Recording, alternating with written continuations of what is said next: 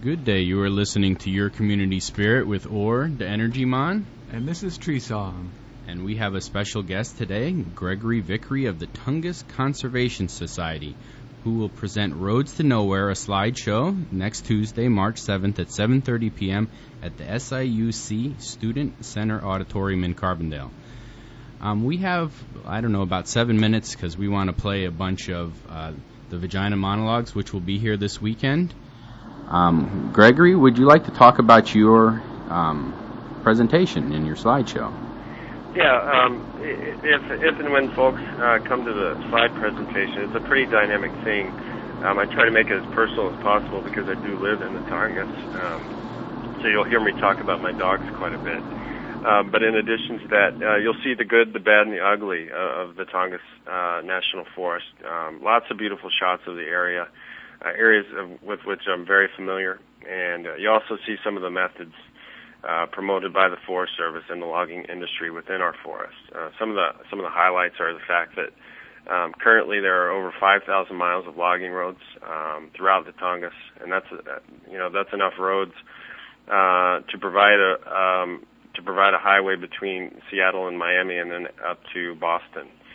Um, but we also we also want to make sure people realize and, and recognize the beauty of the area, and, and to finally realize that each of us as taxpayers own own the own the, the Tongass National Forest itself. Yes, and it's it, it helps. You know, I'm sure throughout the presentation you will present little comparisons like that because to a lot of people, 5,000 miles they may not quite grasp that, but distances help. Right.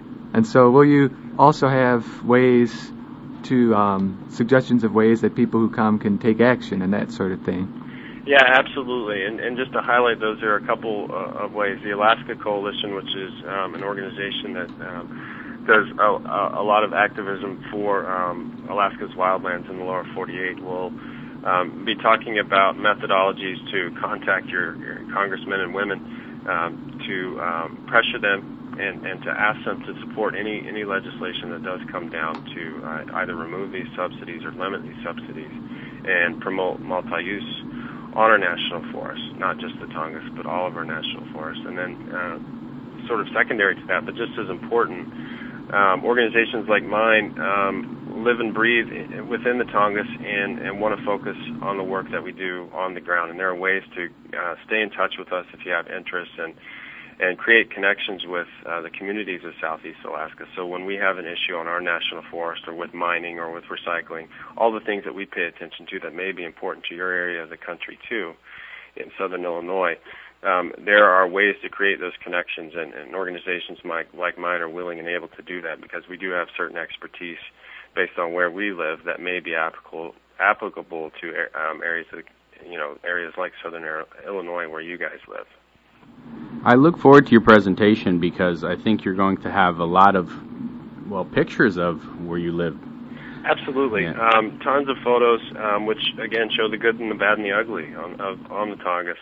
Lots of wildlife shots, uh, lots of brilliant tree shots, um, showing you the giant species of trees like the Sitka spruce and the western hemlock that we have uh, throughout the Tongass. We'll also do some comparison work, um, uh, showing what second growth looks like in comparison to an old growth forest and um, show you some of the areas that are slated to be cut in the next several years, um, including this year, um, areas that are majestic in quality and roadless by nature. I think I'm going to come to your presentation. Well, first of all, just to see the beauty of, um, well, Alaska. I've always wanted to go, and so this will be a cheap way to go. Yeah. yeah, absolutely. And again, I urge people, uh, anyone who's interested, who's listening, and, and, and is un- unable to come, um, I urge folks to visit our website, which is www.tongassconservation.org. And uh, there's some information there, but there's also, more importantly, I think, is our contact information. You can reach us, and we're willing and able to share stories and photos and, and really uh, help you to capture the essence uh, that is Southeast and convince you to come and visit. Uh, my house is always open. So. That was going to be my next question. Can I come visit you? Absolutely, as long as you don't have dog allergies. I have a couple. yes. So then, once again, that's that. That is the website, and if you want to make it to the actual presentation that's coming up too, you, hopefully you can even check out both. But it's going to be this coming Tuesday, March 7th at 7:30 p.m. at the SIU Student Center Auditorium here in Carbondale. And I want to thank you for coming in. How do we get in touch with you again? Um, again, you can go through the website or you can uh, email me directly. My email address is gregory at tongassconservation.org. Thank you and again, very anybody, much. anybody with any, from any perspective, um, with any sort of questions or concerns or interest in Southeast Alaska is, is welcome to contact me. Well, thank you very much for this opportunity to have you on our show. Yeah, Um, I appreciate the time to chat, and uh, it's good to be back home in Illinois. And we actually record this to put on our website, yourcommunityspirit.org, so you're going to get the chance to listen to yourself talk. Sounds good. I have guys. not gone there and listened to myself yet, but I will. Thank you very much and have a good day. I appreciate it, guys. You are listening to a special edition of Your Community Spirit. We are next going to play, well, the Vagina Monologues because the Vagina Monologues are playing, well, this weekend. It'd help if I had the paper in my hand. This Friday at 7:30 and Saturday at 7:30, and, um, and then Sunday at 2:30 p.m and that's um, all the proceeds from this event goes to the Women's Center. So listen and enjoy.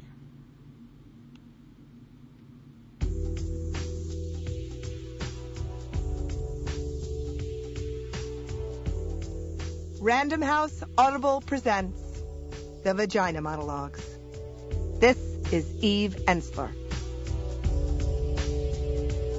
Introduction I am not sure why I was chosen. I didn't, for example, have girlhood fantasies about becoming vagina lady, which I am often called, sometimes loudly, across a crowded shoe store. I could not have imagined that I would one day be talking about vaginas on talk shows in places like Athens, Greece, chanting the word vagina with 4,000 wild women in Baltimore, or having 32 public orgasms a night. These things were not in my plans. In this sense, I don't think I had much to do with the vagina monologues. It possessed me. I see now that I was a prime candidate. I was a playwright. I had for years written plays based on interviews with people. I was a feminist. I had been violated sexually and physically by my father. I had exhibitionist tendencies.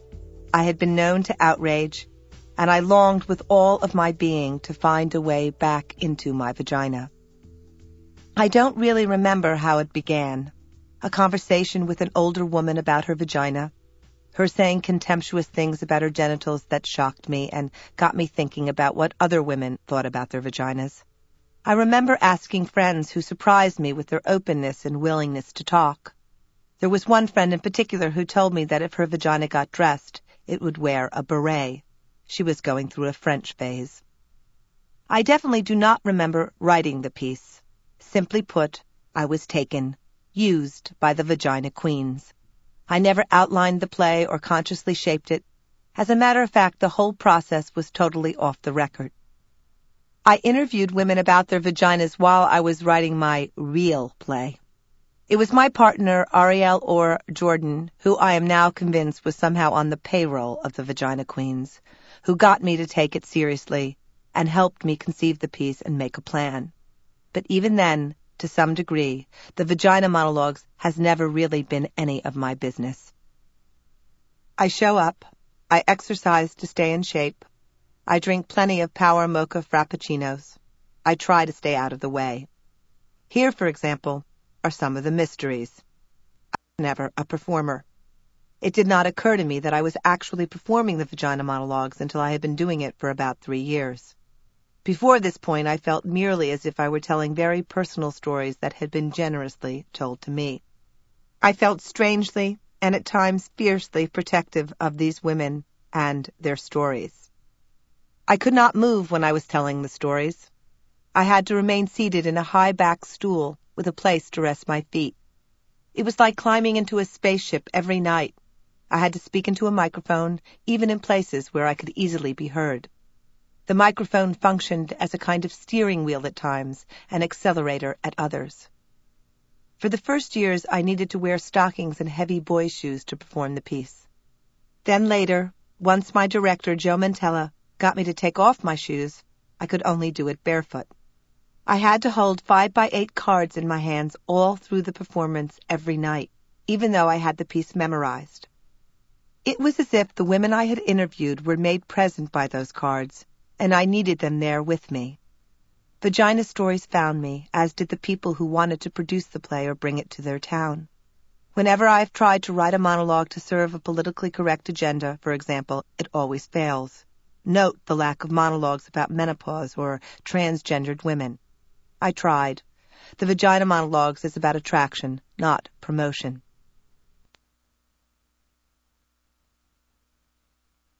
Many things that have happened in the life of the Vagina Monologue seem completely surreal and at the same time completely logical. Here are examples. Newspaper headlines. That girl goes down there. Marlo Thomas in the Vagina Monologues. Mayor's wife talks dirty. Donna Hanover's decision to be in the Vagina Monologues. Red boas on the front page of six London papers the day after V-Day at the Old Vic. Newsstands in Britain look like the Vagina Sea. TV. Kathie Lee Gifford chants the word vagina with Calista Flockhart and her studio audience on Live with Regis and Kathie Lee. David Letterman tries to say vagina, but can't.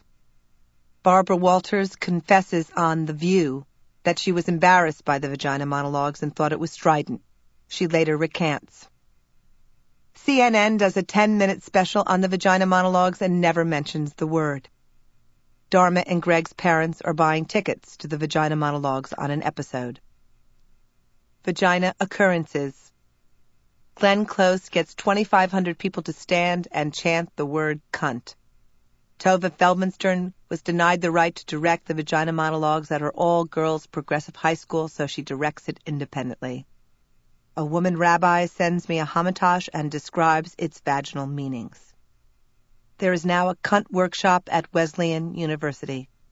A woman brings her uterus to the theater to have me sign it. A young man makes and serves me a vagina salad for dinner with his parents in Atlanta, Georgia. Bean sprouts are pubic hair. Roseanne performs What Does Your Vagina Smell Like in her underwear for 2,000 people. She makes up her own lines, one of them being, what does your vagina smell like? Answer, my husband's face. Alanis Morissette and Audra McDonald sing the cunt piece. Women and men faint during the show. It happens a lot. Always at the exact same place in the script. People bring and send objects, vagina products, vagina glass hand sculptors, clit lollipops, vagina puppets, vulval lamps, cone-shaped art pieces. There is a huge vagina cake in London at the V-Day party, and no one can cut it. Hundreds of sophisticated partygoers eat mauve vagina cake with their hands. The clit is auctioned off and Thandie Newton buys it for 200 pounds. The Vagina Monologues opens and is published in over 20 countries, including China and Turkey. V-Day has an impossible time raising money from corporations. Even companies that sell vaginal products refuse to associate with the word. Women call up for tickets to the monologues. Men ask for tickets to the Vagina Chronicles. The punk ticket seller tells women that if they can't say it, they can't come. A young corporate woman bursts into my dressing room to tell me she really isn't dry. It's a lie. Two older Israeli women rush my dressing room in Jerusalem and hug me while I'm naked. They don't even notice. A 70 year old man in a trance walks into my dressing room unannounced after a show to tell me that he finally got it. Two months later, he brings his girlfriend back with him, and she thanks me. Midwives storm the dressing room to thank me for finally appreciating bodily excretions. A drag queen performs the vagina monologues on closing night. Vagina miracles, sightings, and occurrences. They go on. The greatest miracle, of course, is V-Day an energy, a movement, a catalyst, a day to end violence toward women, born out of the vagina monologues.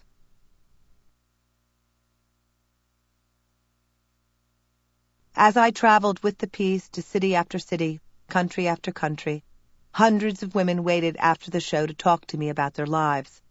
The play had somehow freed up their memories, pain, and desire.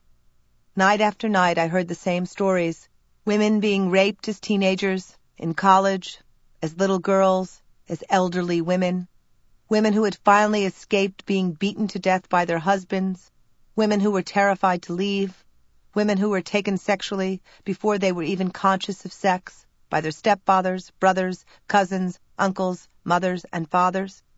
I began to feel insane, as if a door had opened to some underworld and I was being told things I was not supposed to know. Knowing these things was dangerous. Slowly, it dawned on me that nothing was more important than stopping violence toward women. That the desecration of women indicated the failure of human beings to honor and protect life, and that this failing would, if we did not correct it, be the end of us all. I do not think I am being extreme. When you rape, beat, maim, mutilate, burn, bury, and terrorize women, you destroy the essential life energy on the planet. You force what is meant to be open, trusting, nurturing, creative, and alive to be bent, infertile, and broken. In 1997, I met with a group of activist women, many from a group called Feminist.com, and we formed V-Day. As with all the mysterious vagina happenings, we show up, we do the groundwork, we stay in shape, and the vagina queens do the rest. On February 14, 1998, Valentine's Day, our first V-Day was born. 2,500 people lined up outside the Hammerstein Ballroom in New York City for our first outrageous event. Whoopi Goldberg, Susan Sarandon, Glenn Close, Winona Ryder, Marisa Tomei, Shirley Knight, Lois Smith, Kathy Najimy, Calista Flockhart, Lily Tomlin, Hazel Goodman, Margaret Cho, Hannah Ensler Revell, Betty, Klezmer Women, Eulalie, Phoebe Snow, Gloria Steinem, Soraya Murray, and Rosie Perez joined together to perform the Vagina Monologues and created a transforming evening that raised over $100,000 and launched the V-Day movement.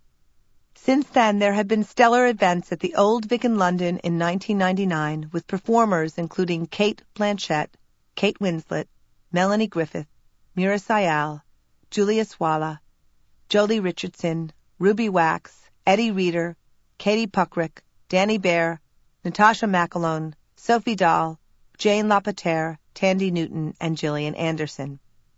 In 2000, V-Day was celebrated in Los Angeles, Santa Fe, Sarasota, Aspen, and Chicago. In three years, V-Day has happened at over 300 colleges with performances of the vagina monologues directed and performed by students and faculty.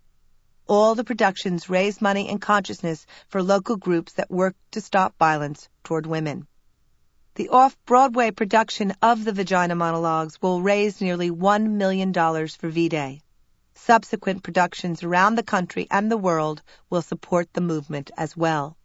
At this point, the V-Day Fund is supporting grassroots groups around the world, where, in several cases, women are fighting with their lives to protect women and end the violence. In Afghanistan, there is RAWA, Revolutionary Association of the Women of Afghanistan, a group devoted to liberating women from the terrible oppression of the Taliban. There, women are not allowed to work, to be educated, to go to the doctor, or to leave their house without a male escort.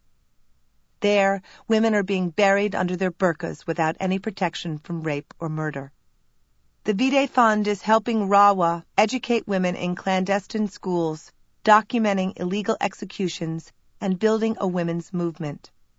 In Kenya, Africa, we are supporting Tisara and Tamanuk, the Safe Motherhood Initiative, part of Maendeleo, a project that is stopping the practice of young girls being genitally mutilated by introducing a new coming of age ritual without the cut. Recently, we were able to buy them a red Jeep so they can travel more easily from village to village as they continue the education and prevention. In Croatia, we are working with the Center for Women War Victims, which through our support will open the first rape crisis center in the former Yugoslavia. The center will also be able to train women in Kosovo and Chechnya to work with women in those countries who have been raped and traumatized during the war. V-Day is working in collaboration with Planned Parenthood to implement within their already existing programs a strategy to prevent and end violence towards women. The list goes on and on. The miracle of V-Day, like the vagina monologues, is that it happened because it had to happen. A call, perhaps, an unconscious mandate, perhaps, I surrender to the vagina queens. Something is unfolding. It is both mystical and practical. It requires that we show up, do our exercise, and get out of the way. In order for the human race to continue, women must be safe and empowered. It's an obvious idea, but like a vagina, it needs great attention and love in order to be revealed.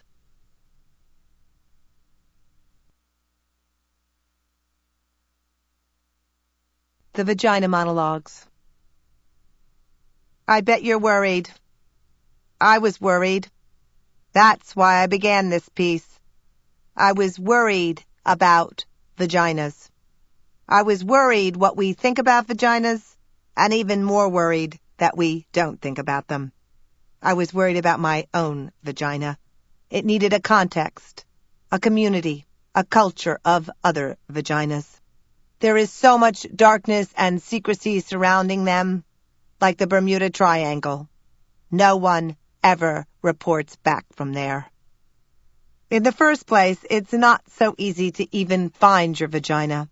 Women go days, weeks, months without looking at it.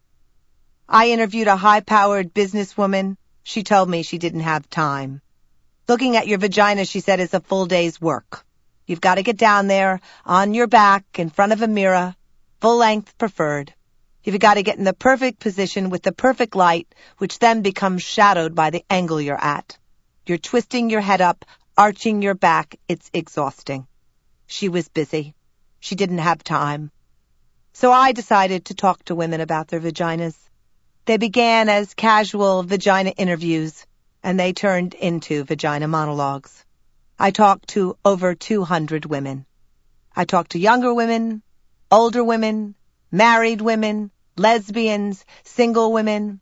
I talked to corporate professionals, college professors, actors, sex workers. I talked to African American women, Asian American women, Native American women, Hispanic women, Caucasian women, Jewish women. Okay. At first, women were a little shy a little reluctant to talk. But once they got going, you couldn't stop them. Women love to talk about their vaginas. They do. Really. Mainly because no one's ever asked them before. Let's just start with the word vagina. Vagina.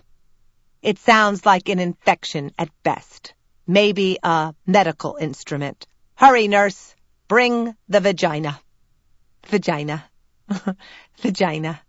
It doesn't matter how many times you say the word, it never sounds like a word you want to say.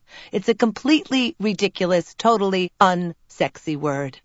If you use it during sex, trying to be politically correct, you kill the act right there. I am worried about vaginas. What we call them and don't call them. In Great Neck, they call it a pussycat. A woman told me there her mother used to tell her, don't wear panties, dear, underneath your pajamas. You need to air out your pussycat. In Westchester, they call it a pookie. In New Jersey, a twat. There's powder box, derriere, a poochie, a poopy, a peepee, a poopaloo, a poonie a pal, and a peesh. There's toady, dee dee, Nishi, Dignity, Coochie Snorcher, Cooter, Labby, Gladys Siegelman, Va, Wee Wee, Horsebot, Nappy Dugout, Mongo, Pajama, Fanny Boo, Mushmallow, Monkey Box, Ghoulie, Possible, Tamale, Totita, Connie, a Mimi in Miami, a split Knish in Philadelphia, and a Schmendy in the Bronx. I am worried about vaginas.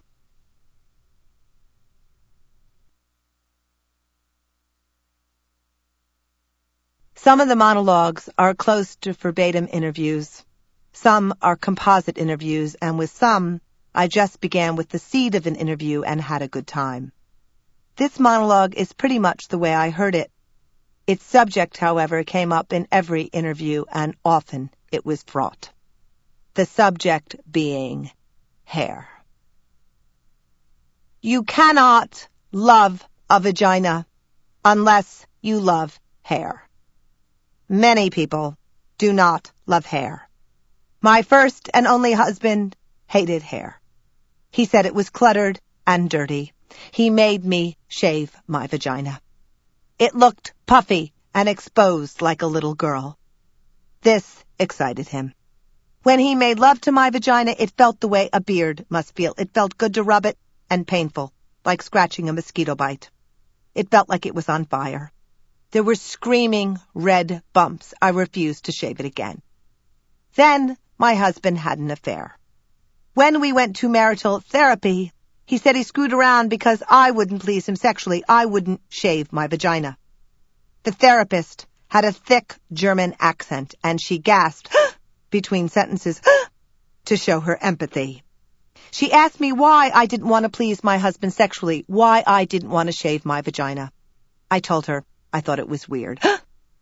I felt little when my hair was gone down there, and I couldn't help talking in a baby voice. And the skin got irritated, and even calamine lotion wouldn't help it. She told me that marriage was a compromise. I asked her if shaving my vagina would stop my husband from screwing around. I asked her if she had many cases like this before. She told me that questions diluted the process. She was sure it was a good beginning. I just needed to jump in. This time when we got home, he got to shave my vagina. It was like a therapy bonus prize. He clipped it a few times and there was a little blood in the bathtub.